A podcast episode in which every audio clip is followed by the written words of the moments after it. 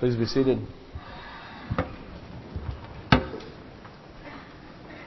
And pray together.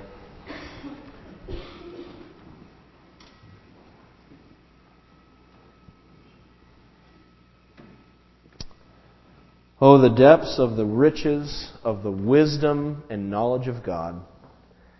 How vast are his judgments and his thoughts beyond searching out.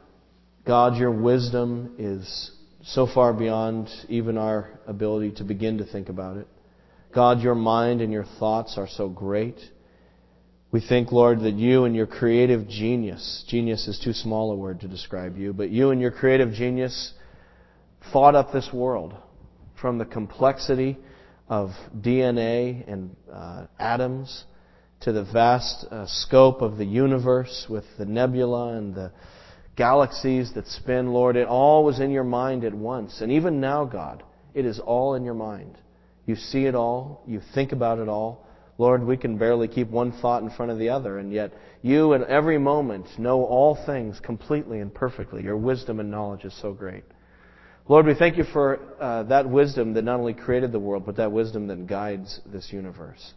That there is a plan, that there is an inscrutable purpose and plan, that this plan uh, is not just for the big events, but that it goes down to the smallest details, that your wisdom knows the path and trajectory of every molecule, that you know precisely where this world is going for your purposes. Lord, we thank you for your wisdom uh, that was displayed on the cross. We know that the wisdom of God is often foolishness to this world. The world thinks that, uh, Lord, you don't know what you're doing. And Lord, on the cross, this most seemingly foolish moment in your plan was the greatest victory of all. And so, Lord, we ask your forgiveness for doubting your wisdom. We ask your forgiveness for panicking and worrying and becoming filled with anxiety in the midst of life's trials, as if you have forgotten us, as if you don't see us. Lord, you've searched me and you know me. You know when I sit and when I rise. You perceive my thoughts from afar. You discern my going out and lying down. You are familiar with all my ways. Before a word is on my tongue, you know it completely, O Lord. And so, Lord, forgive us for our doubt. Forgive us for our worry. Lord, we trust you. We know that you are in control of our lives. We know that uh, in all things, God, you're working for the good of those who love you. And so, Lord, we trust your plan and your purposes for our lives, for our church, for our nation. We know, God, that you will not be thwarted and stopped, and we thank you that that which you began in us will be brought to completion. Lord, I pray for this church this morning, for these people gathered here, that your uh, encouragement would be upon them. We pray, Lord, that you would teach us as a church how to love each other deeply, sincerely, not just superficially, God, but to really care for each other. Lord, we pray that you would make us a holy church. Help us to, to be disgusted by sin in our lives to not excuse it or justify it, Lord, but to pray for purity. Lord, we pray for uh, the children of this church that you would bless the kids that are here in this fellowship, that they might grow up to know Christ, that they might see in us godly examples of Christianity. Lord, we pray for our college students who are heading back to college this week and last week, and those who are still in transit, that you would keep them safe on their journey, that you would bless them, that you would let them be lights in the midst of sometimes very dark places. God, we pray for those who are here this morning who are sick or hurting in some way, that you might heal, that you might encourage and lift them up. And now, God, as we come to your word, to the Holy Scriptures, we pray that you would speak to our hearts. Uh, we love opening the Bible. It's full of treasures. It's like opening a, a treasure chest every time. And we pray, God, that you might reveal your treasures to us today, that we might uh, get a glimpse of your inscrutable wisdom today, that we might worship you as we observe what it is that you do and who you are. And so, Lord, give us the Holy Spirit now, we pray. Enable us to be touched by your word, to hear it and to read it the way you want us to. We pray this all now in the name of Christ our Savior. Amen. We invite any kids here, kindergarten to second grade, to be dismissed to Children's Church. And would you open up your Bibles to Luke chapter 13? Luke chapter 13. If you're using a Pew Bible, that's on page 1033. Luke chapter 13, page 1033. And we're studying a tiny little portion of Scripture today, just two little parables, barely four verses. Luke chapter 13, verses 18 to 21.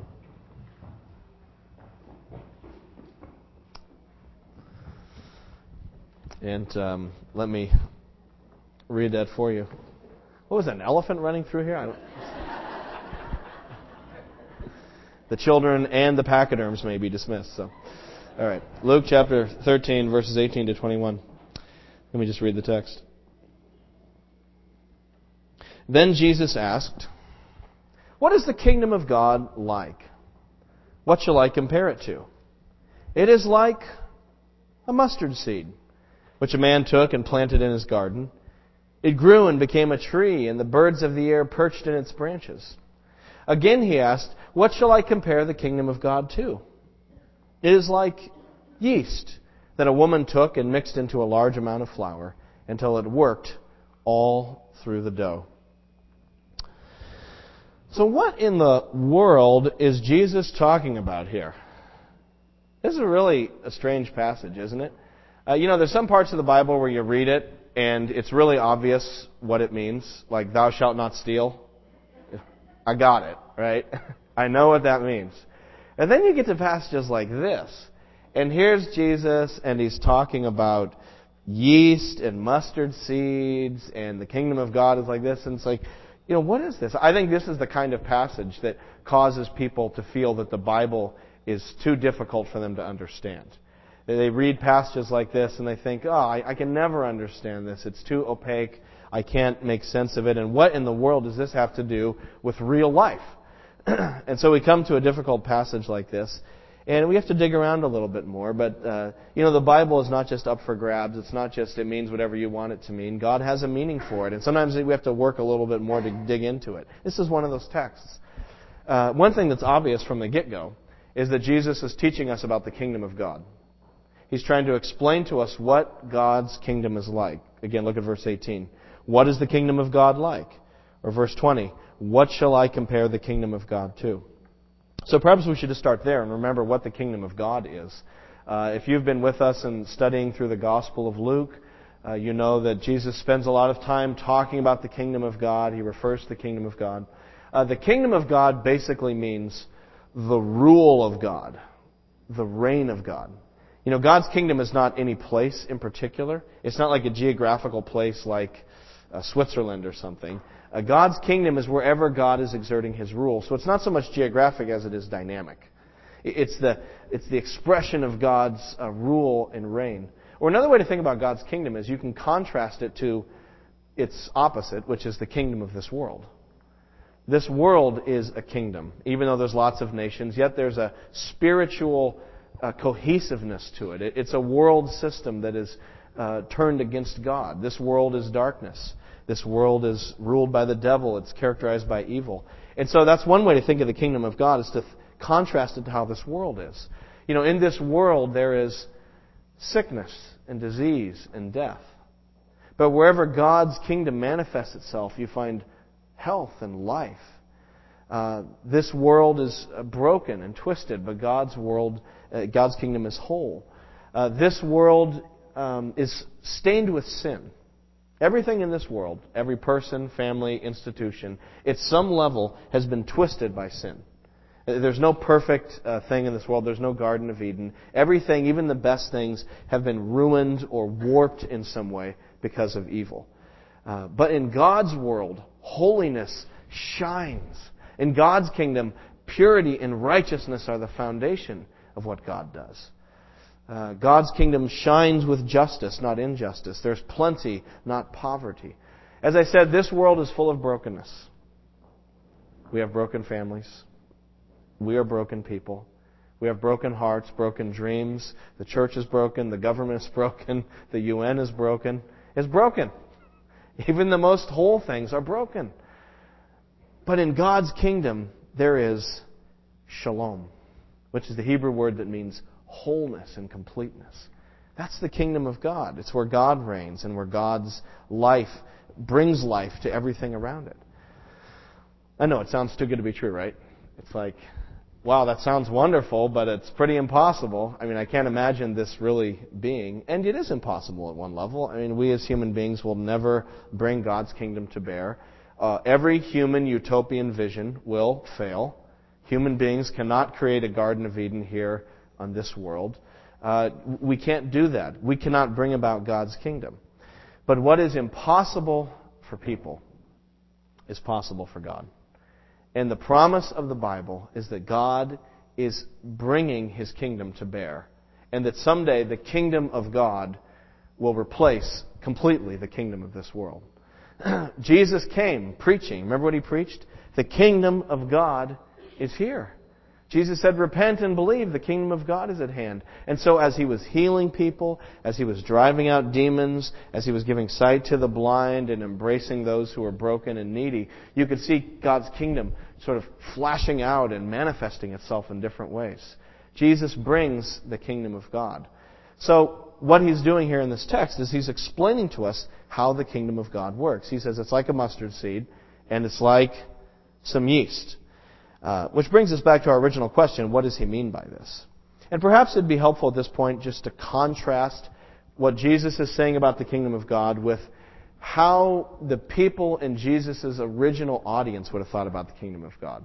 Because uh, if you were to talk to a Jew in the first century in, the, in Palestine, in the Roman Empire there, and said the kingdom of God, they would have been like, whoo! Because they had very specific ideas of what that kingdom of God was like. And there's some different conceptions among the Jews about how God's kingdom would come. Just like we talk to Christians today about what the end times are like, you might get some slightly different versions. But they were all unified on this point. The Jews believed that God's kingdom was going to come suddenly, completely, quickly, all at once. That it would go from the kingdom of this world, wham, gone, kingdom of God that the kingdom of God would fall out of the sky like a meteorite and smush the kingdom of this world and destroy evil and, and like all at once, cataclysmically, apocalyptically, uh, dramatically, God's kingdom would be established. So that's what they expected. In fact, um, I was thinking, remembering our study back of John the Baptist, it seems that John the Baptist had a similar idea when he was proclaiming the kingdom of God. He expected it to come suddenly too, I think. If you uh, put a bookmark here and look back at Luke chapter 3, take a little stroll back through memory lane. I think we were studying this like in 19, uh, 2005 or something. I, it's so long ago. John, Luke chapter 3. Here's John the Baptist, the guy who preceded Jesus and launched his ministry. Look at John, Luke chapter 3, verse 15. And listen for the suddenness and dramatic nature of the kingdom of God. It says, The people were waiting expectantly and were all wondering in their hearts if John might possibly be the Christ. Maybe John is the Messiah, the king, who's going to bring the kingdom. But John denies it. Verse 16. John answered them all, I baptize you with water, but one more powerful than I will come, the thongs of whose sandals I am not worthy to untie. He will baptize you with the Holy Spirit and with fire. And look at his ministry. His winnowing fork is in his hand to clear the threshing floor, to gather the wheat into his barn, but he will burn up the chaff with unquenchable fire. So do you see that? There's God's kingdom. It's very, um, uh, it's very divisive in a sense. It comes, and the, the Messiah comes with his winnowing fork. You know how people used to winnow grain back in the old days? They toss it up in the air, and the, the chaff kind of blows away and separates from the wheat. And so the wheat, the righteous, are going to be put in God's kingdom, and the evil, the bad Roman Gentiles, are going to be thrown into the fire, and it's going to be done like that. now, what John's saying is true, but I think John's timetable in his own mind was off. Because Jesus comes. The Messiah arrives on the scene. Finally, here he comes. He's going to kick the Romans out. The kingdom of God is coming. And what does Jesus do? He teaches. He goes and hangs out with all the people at the fringe of society. He goes and finds lepers and touches them. He goes to the prostitutes and the tax collectors, right? And he's healing the blind and the sick. And it's like, Jesus, uh, you know, that's nice and all. I'm glad you're doing that. But uh, we still have the Romans in charge, and there's political corruption among the leaders in Jerusalem. So let's bring the kingdom of God. Come on, Jesus. And he's still out there at the fringes, healing people and ministering to people. And so there comes a moment, interestingly, in Luke chapter 7, turn to Luke chapter 7, where John the Baptist has a moment of doubt about Jesus' identity. Because Jesus is not bringing a cataclysmic, abrupt, all at once, apocalyptic kind of kingdom. He's doing this other stuff. And so John has a doubt. Look at chapter, Luke chapter 7, verse 18. This is John the Baptist. He's in prison at this point in the story. He hears about all this stuff going on from his disciples. Says John's disciples told him about all these things. So, uh, verse 18, calling two of them, he sent them to the Lord to ask, Are you the one who was to come, or should we expect someone else? Uh, Jesus' little question, was I wrong about the whole Messiah thing? Because uh, you don't seem like you're the Messiah that I was expecting. Jesus has come in a different way. And the, just as the Jews expect the sudden coming of the kingdom, and just as John did, I think we do as well. Have you ever been frustrated by how long it takes God to do things sometimes?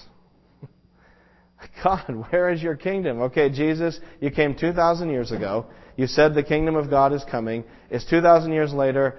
Uh, it doesn't look like the kingdom of God is here. I mean, let's be completely honest.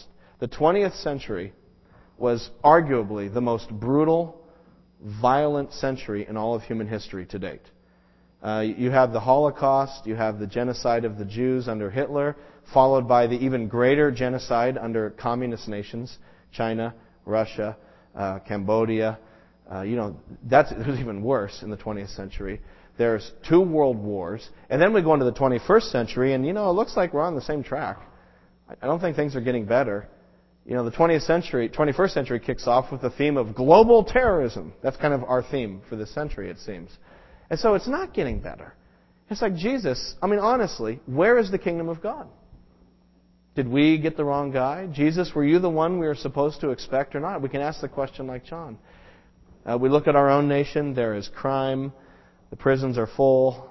Uh, there is still filth and just smut being pumped like sewage out of our entertainment and media centers into our culture. Um, we look at, at our own uh, lives and we say, God, I've been praying for my dysfunctional, addicted family for years. And nothing seems to be happening. I'm just praying and praying, and nothing's changing, God. Where's your kingdom? And if I'm really honest, I look at my own life sometimes and I say, I can't believe it. I can't believe I said that, you know, to that person. I, I mean, I've been a Christian now for 20 years. You'd think I wouldn't blow up like that or go off like that or say a, a, a cutting comment like that. You'd think I'd be beyond those kinds of thoughts or beyond those kinds of behaviors. God, you know, I know you've forgiven me my sins and heaven is my home, but I'm so grieved at the sin that still persists in my life. Where is the kingdom? And so, like the Jews and like John, we expect a sudden, dramatic, all at once, fix it, it's done kind of kingdom. But Jesus is here to tell us in Luke chapter 13 that God's kingdom, while certain, is coming in a different way. And so now go back to Luke chapter 13 and now hear it with that kind of context in mind.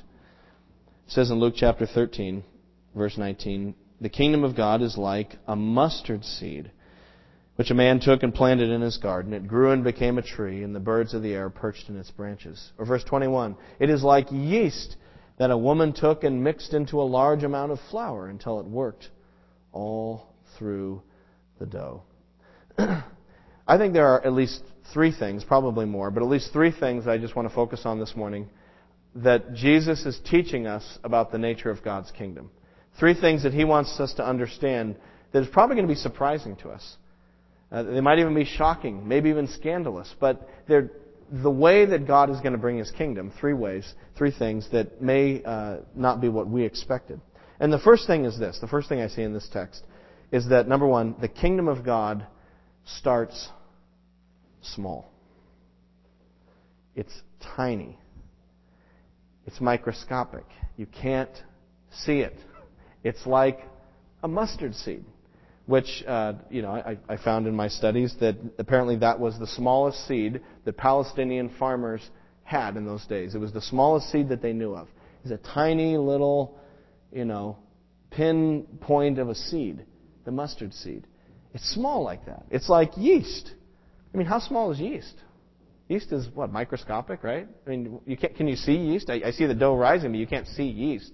It's this little tiny thing. You, you, if you don't pay attention, you're not even going to see it. You know, it's not going to be in the news. The kingdom of God is not going to make the headlines because it starts so small. I was thinking about how the kingdom of God first started when Jesus came into the world. I mean, how did Jesus come into the world, right? Small. You'd think that if Christ was coming to set up the kingdom of God, it would have started big because it's a big problem and it needs a big solution. You know, I could imagine instead of Jesus coming in the manger, him descending from heaven with a fiery sword and 10 million angels behind him and descending not on Bethlehem but on Rome. And boom, he lands at Rome and he cleans out the imperial palace and he wipes out all of the false Roman and Greek gods, statues that have been established, and he obliterates the Gentiles and he establishes the kingdom of God. I mean, that's what you think should happen if God was going to come and set up his kingdom. But instead, you know, how does he come? He's a baby. The Gospel of Luke starts with a baby story. You know, Elizabeth's going to have a baby and Mary's going to have a baby, and it's all this baby stuff. Like, what? Oh, this is the kingdom of God. I didn't know this was the nursery. You know, what is this? And he's not only just a baby, he's born to peasants.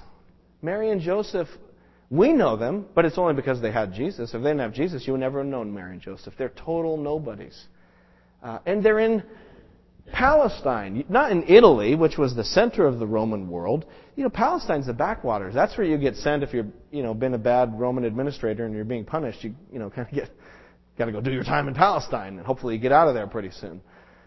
And so here's Jesus. He's in this small little group. And, and think about his disciples. I was thinking about how his ministry starts. He picks these 12 disciples. Who are these guys? Just 12. All right, first of all, 12. That's a small number. It's, it's not 100. Or how many people does it take to take over the world? Jesus says it's going to take 12. 12, right? That's like a drop in the sea of humanity. And these guys are just such a bunch of yahoos. I mean, these disciples are a bunch of nobodies. They're just regular guys that Jesus finds. Obviously, they're part of God's plan, but from the human perspective, you know, they're not people of influence. It's not like Jesus went around and picked the 12 most important uh, people in Palestine. I'm going to pick, you know, this rabbi and that priest and all the people that everyone would know and respect. That's who I'll pick to be my. Yeah. It's more like Jesus went into the bleachers at a Red Sox game. way back in the bleachers where all the yo-yos sit and get drunk, right? You know that part. And no offense if you sit in the in the bleachers. I mean, you know, you're yo-yo, but that's okay. We love you. Um, and and you know, just go into the bleachers and be like, all right, one, uh, two, three, and that's the disciples. and that's how Jesus is going to change the world. Or think about the most important moment in the kingdom of God was when Jesus died on the cross. You cannot get any smaller than to be crucified. When you are crucified, you are now officially smashed under the foot of Rome. You, you are worthless. You are less than dirt. People walk by and they just make fun of you. You are dead meat. You're hanging there on a cross. You cannot get any smaller than crucified. And yet, at that moment was the hinge upon which all of human history turned at the cross was when the great victory was accomplished. But God loves to bring his kingdom through the small, through the small things. Which of course frustrates us because as Americans we like big, right? Isn't that the American thing? Big? We like big cars. And we like big TVs and bigger TVs, and my TV is never quite big enough and doesn't, my stereo does not have enough wattage, and my uh, computer's processor is too small, and my boat is, you know, five feet too small. I always need something bigger. And I want you to please supersize my order. Thank you. Uh, make it larger. And so we respect big companies. And we don't want to shop at a little dinky store. We want the Derby Street shops because it's big. And there's lots of huge stores there. And I go into Whole Foods and there's all this food. And so we're kind of obsessed as Americans with size and quantity and things that are big are good and things that are small are bad and not to be paid attention to. So to be told that the kingdom of God is small at its beginnings is really goes against what we would think. And when something's small in our lives, especially spiritual things, we get very frustrated. We're like, oh, I'm teaching this Bible study. I put it in the bulletin, and I only got two people coming to my Bible study. I, and, you know, sometimes only one of them comes. So it's like me and this other person. We're staring at each other and, you know, what am I doing this for? Why am I leading this Bible study? It's just two people. I'm teaching this Sunday school class and there's five little kids in it. I, oh, every week I'm here at church I, and I have to prepare for five kids. I mean, it's so small. It's so meaningless. I'm just one person in my whole family. My whole family doesn't know the Lord. They all make fun of me. They all think I've joined a cult. They all think I'm crazy. I'm one person in my family. And I pray for them and I say my little prayers and I'm just one little small person standing in the gap praying for my family. I mean, ah, it's so pointless. It's all so small, right? It reminded me of a story I read about a, an evangelist who went to, uh, he was in India and uh, was speaking at some youth event and and so he gave this gospel message and you know preaching about you need to come to know Jesus. And he preached from John 3:16, for God so loved the world he gave his only begotten son that whoever believes in him shall not perish but have everlasting life. I mean that's the biggest news that you could ever hear. And he's preaching away and preaching away and at the end of the thing he gives an altar call. You guys seen altar calls? You know what those are? Like Billy Graham does them. Like if you want to put your faith in Jesus, walk down the aisle and come stand here in the front, uh, kind of a thing. So anyway, he does that. After this big, huge sermon, one guy comes walking down the aisle. I mean, you know, it's like you go home and your wife's like, how'd the evangelistic crusade go, honey? Terrible. This one guy came down the aisle. I mean, just so, so worthless. Of course, that one guy's name was Ravi Zacharias. And how was this man to know that Ravi Zacharias would become one of the most influential evangelists and apologists for the Christian faith in our generation? But if you look by numbers and smallness, one of the things I love that uh, our youth pastor, Rich Chamberlain, often talks about is he'll say to me, you know, I'm not looking to have a big, successful, you know, famous youth ministry. He says, but I would love to be the youth ministry where the next Billy Graham comes through. And he said that to me. I'm like, yeah, I like that you know, thinking not about ourselves, but about what God's going to do through our smallness. And so, people, do the small thing God is telling you to do. Do the small thing. I don't know what it is, but there's some small thing God's asked you to do, and you despise it because it's small. Don't despise it. Just do it. Lead the small class. Say your small, puny prayers for your family. Uh, when that person down the street uh, loses a loved one, take your small little casserole to them. If someone you know needs some money, give them 20 bucks. It's not much. I mean, why even give them the money? Because 20 bucks, if it's gone like that, doesn't matter. Just do the small thing that God's called you to do. Do the small act of mercy, the small step of obedience, and trust that God starts small. He loves those things. He works through those things. Your small ministry, your small little effect that you're having on one person can be used by God to do anything. Nothing hinders God. We're hung up with numbers. God's got no problem with numbers. One, a million, it's all the same to Him. He can turn one into a million or a million into one. And so we need to trust Him and just do the small thing God's calling us to do. Believing and knowing that God's kingdom starts small. But the good thing is, even though it starts small, it grows. And that's the second thing I think we see from these parables about the nature of God's kingdom. It starts small, but it grows gradually. It's like a mustard seed, which eventually turns into a tree. Apparently, these mustard plants could grow into like 10 foot, like they're sort of big bushes, you know, maybe like a rose of Sharon bush or something, you know, just a big sort of bushy thing. And so this tiny little thing turns into this tree, but it grows gradually. It's like yeast you know, yeast takes time to permeate the dough. You, you put some yeast in the dough, you put it there, you know, you put a towel over it, and you put it up on your fridge, and you come back and peek at it, it's rising a little bit. Then you go back a couple hours later, it's risen a little bit more. It's not like you put the yeast in the dough and it suddenly goes, poof. It's not how it works. You gotta let it rise. You gotta let the plant grow. It's a gradual process. Um, in fact, it reminded me of another parable that Jesus told. It's in the Gospel of Mark. Would you just put a bookmark here in Luke? And flip back to the Gospel of Mark, chapter 4. It goes Mark, Mark is right before Luke. Uh, Mark, Luke. Mark chapter 4, verses 26 to 29.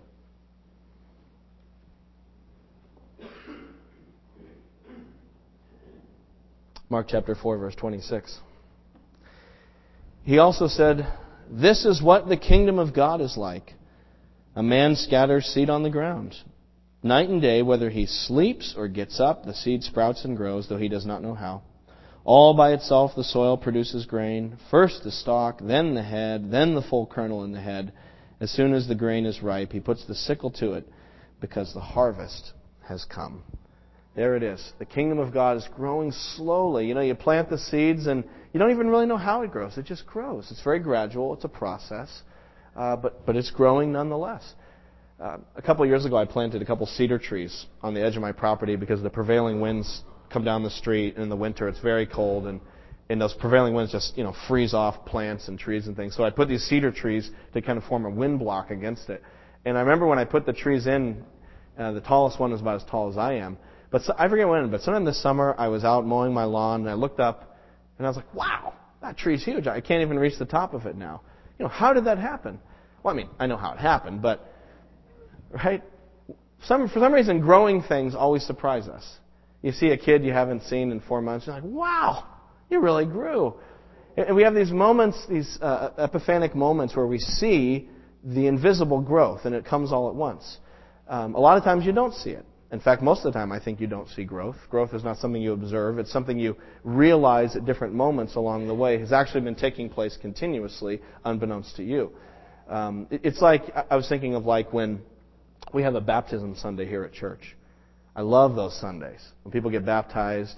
And on those Sundays, you get this little glimpse into what God has been doing behind the scenes. Some guy tells a story. He's like, you know, I was at a Bible study and I, didn't know Christ, but I, I thought about it and prayed, and the love of the people and the Bible started to get to me.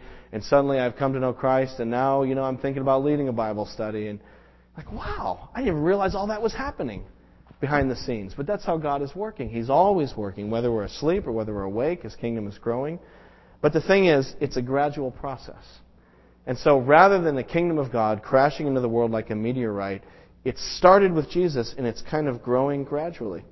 Which again, I think frustrates us as Americans. Because we don't like small, but we even less like slow. give me small before you give me slow. I hate slow. Slow drivers, I mean, I mean you know, that tests my, my sanctification to the max. Um, you know, uh, I don't like, I want fast DSL. I want to click and I want to see the website. I don't want to have it load. I don't want to wait. I don't have time. Um, I, I want uh, fast food. I want fast service. If I go to the grocery store and and I have all my stuff finally, and there's like eight checkout lines, and they only have two of them open, and the people are backed up, I'm going bananas. I'm like, come on, you better get some more people in there. I'm never coming to the store again. I, I do not have time to wait. And lady, would you put the checkbook away? Oh my goodness.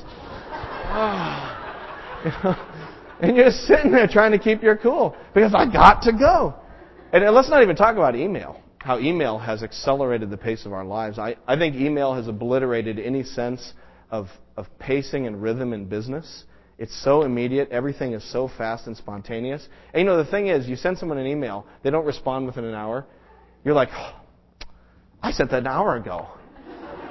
You haven't emailed me back yet? I mean, it's been an hour and a half for crying out loud. I mean, come on. It's everything's so instantaneous. We're so impatient.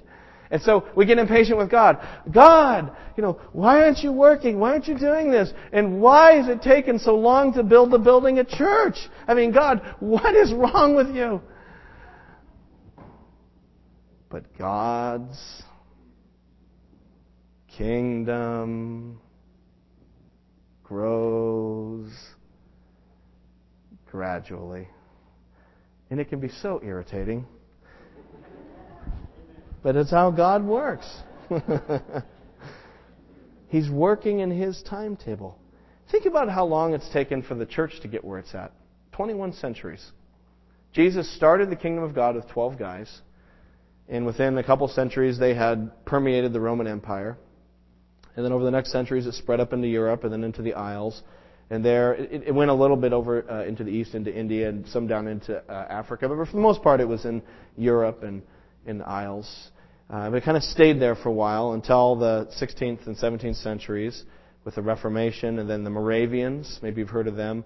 Uh, in, in Herrnhut, they started sending out one by one little missionaries, and they started going over down to the Caribbean, and they started going to the New World, and the gospel spread of the New World. And then the 19th century was a huge turning point in the history of Christianity. It was the beginning of the modern missions movement. And in the 19th century, missionaries started going out to Burma, in India, and China, and Africa. In the 20th century, missions exploded. And so now, in the, the dawn of the 21st century, uh, the center of gravity for the church has shifted from the west, and it has shifted to the south and to the east. So if you were to bring the average looking Christian up here, that sort of like take all the Christians in the world and pick the average looking one, it would not look like me. It would not be a white guy. It would be a Brazilian. It would be an African. It would be a, a Chinese person. That's where Christianity is today. It's not Western anymore. It's shifted away because the gospel is spreading around the world. But you'll never hear about that on Fox News. They won't talk about it in the New York Times, even though this is, I think, one of the most amazing things that should be blowing the world away because the world doesn't see the growth. It's gradual and it's steady. And today, Christianity is the fastest growing religion in the world, but you won't be told that because God's kingdom is working in its own ways. Mysteriously, secretly, inscrutably, amazingly, slowly moving forward in God's way and in God's time. That's how God works. And you know, God's at work in your families. God's at work in your neighborhoods. God's at work in our church. There's a reason it's taken so long to build the addition here at South Shore Baptist because God's at work. And what's He doing? I don't know. I wish I knew. I'd write a book, but I don't know what He's doing. But He's working. And so we have to trust Him that at those moments He's going to show us what He's been doing, but for a while we have to trust that He's working things out in His own secret way. We don't know what's going on in people's hearts. We can't see what's happening in people's minds. So keep praying Keep trusting. Keep doing the little things that God tells you to do, trusting that those are seeds. And we even say that, don't we? We say, well, I just planted some seeds. Right, you planted some seeds. It's going to take time to grow. And we need to let God's kingdom grow and work and trust that the process is at work. And when we look at our own lives and get frustrated at how we keep stubbing our toes, and I've been a Christian for five years, and I said this to my spouse, or I, you know, did that with my money. I mean, we have to stop and and trust that God is still working. Not that that's an excuse for sin, but that we trust that God is at work and He has not given up on us. His kingdom is moving forward. Which brings me to the third and most glorious point, which is that it will reach completion. It's not just process ad infinitum. There will be a completion. The mustard seed will become a tree. The yeast will permeate all of the dough. Jesus said that the gospel of the kingdom must be preached to all nations, and then the end will come. But there will be an end. First, the gospel must go outward, and that's what it's doing now. God's kingdom is spreading, but it will reach a place. So the Jews were right. John the Baptist was right. There will be an apocalyptic, dramatic conclusion. What they didn't understand was, that Christ revealed, was that it had to start small first and slowly grow until finally, in God's good time, it will reach its completion and Christ will return in glory. And so we can have confidence. I can tell you confidently this morning that the gospel is going to permeate Iran. I believe firmly that the Church of Jesus Christ will be established in North Korea. I believe that in Saudi Arabia, where if you convert from Islam into anything else, including Christianity, you can be killed legally. I believe the kingdom of Saudi Arabia will come under the power of the kingdom of God at some point. You say, how? How can you say that? How do you know? It's like, well, because I don't know how it's going to happen. I just know the yeast works through the dough, the tree grows. And so we, we give to missions and we serve missions and we know that God's kingdom is going to come. Nothing can thwart it. Fascism cannot thwart it. Uh, unbelief cannot thwart it. Atheism cannot thwart it. Islam cannot thwart it. Jesus Christ's kingdom is coming unstoppably. The gates of hell shall not prevail against it. And take courage in your own lives. God is working in you still. He who began a good work in you will carry it on to completion until the day of Christ Jesus. What he started, he will finish in your lives. What he started in this church, he will bring to fruition. Every plan and purpose of God will reach its destination. And so we can have confidence that God is at work in our families, in our lives, and we just need to trust him and pray and believe that his kingdom has begun, is coming, and will come. And so let me just sort of end this way. Given the fact that the kingdom of God is coming with certainty, uh, can I just ask the simple question? Do you know for certain if you are a citizen of the kingdom of God? That's the most important question. Do you know for certain that if you were to die tonight that you would go to heaven? Or is that fuzzy to you? Do you say, well, I hope so? No, no, no. Don't hope. No. Do you know for certain that Christ is your Savior? Now is the time to enter the kingdom of God. Now is the time to come to Christ. And so you say, well, what do I have to do to enter the kingdom of God? Is it a big thing? I mean, it's a big kingdom. It must be a big thing I have to do. Maybe I have to, you know, uh, give up all my, you know, bad things and start attending church perfectly and become really religious. Is that how you enter the kingdom of God? Do I need to do penance, acts of contrition? Do I need to take sacraments? Do I need to carry a, a beam of wood up Mount Washington? You know, what do I need to do to prove that I'm ready to enter the kingdom of God? And none of that stuff can get you into the kingdom of God. God actually only wants us to do a small thing. It starts small. It's simply trusting Jesus. Jesus has done the big thing. Jesus carried the wood up the hill. Jesus gave himself for our sins. He has done it all, and it is ours simply to trust in him. Salvation is through faith alone in Christ. And so put your faith in Christ. Enter the kingdom of God. Let that seed of heaven be planted in your soul and begin to germinate. And watch it grow. Let's pray.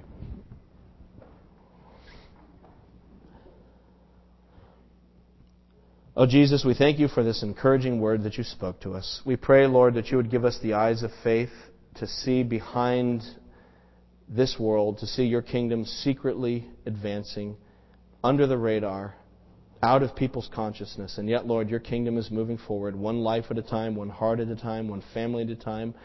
The Bible is being translated one language at a time. Uh, churches are being planted one church at a time.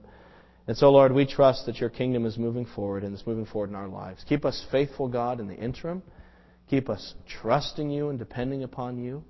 Help us not to give in to our flesh, our impatience, and our bad attitudes, Lord. Instead, help us to trust and to believe and to stand against what seems to be impossible and to believe and, and to speak faith into the face of impossibility and to believe that you, Jesus, are the Lord and the Savior. So, God, we put our trust in you. Encourage your flock this morning through your word, I pray. In Jesus' name, amen. You know, one of the great things about being the pastor is if you want to sing your favorite hymn, you can sing it. And everyone has to sing it with you.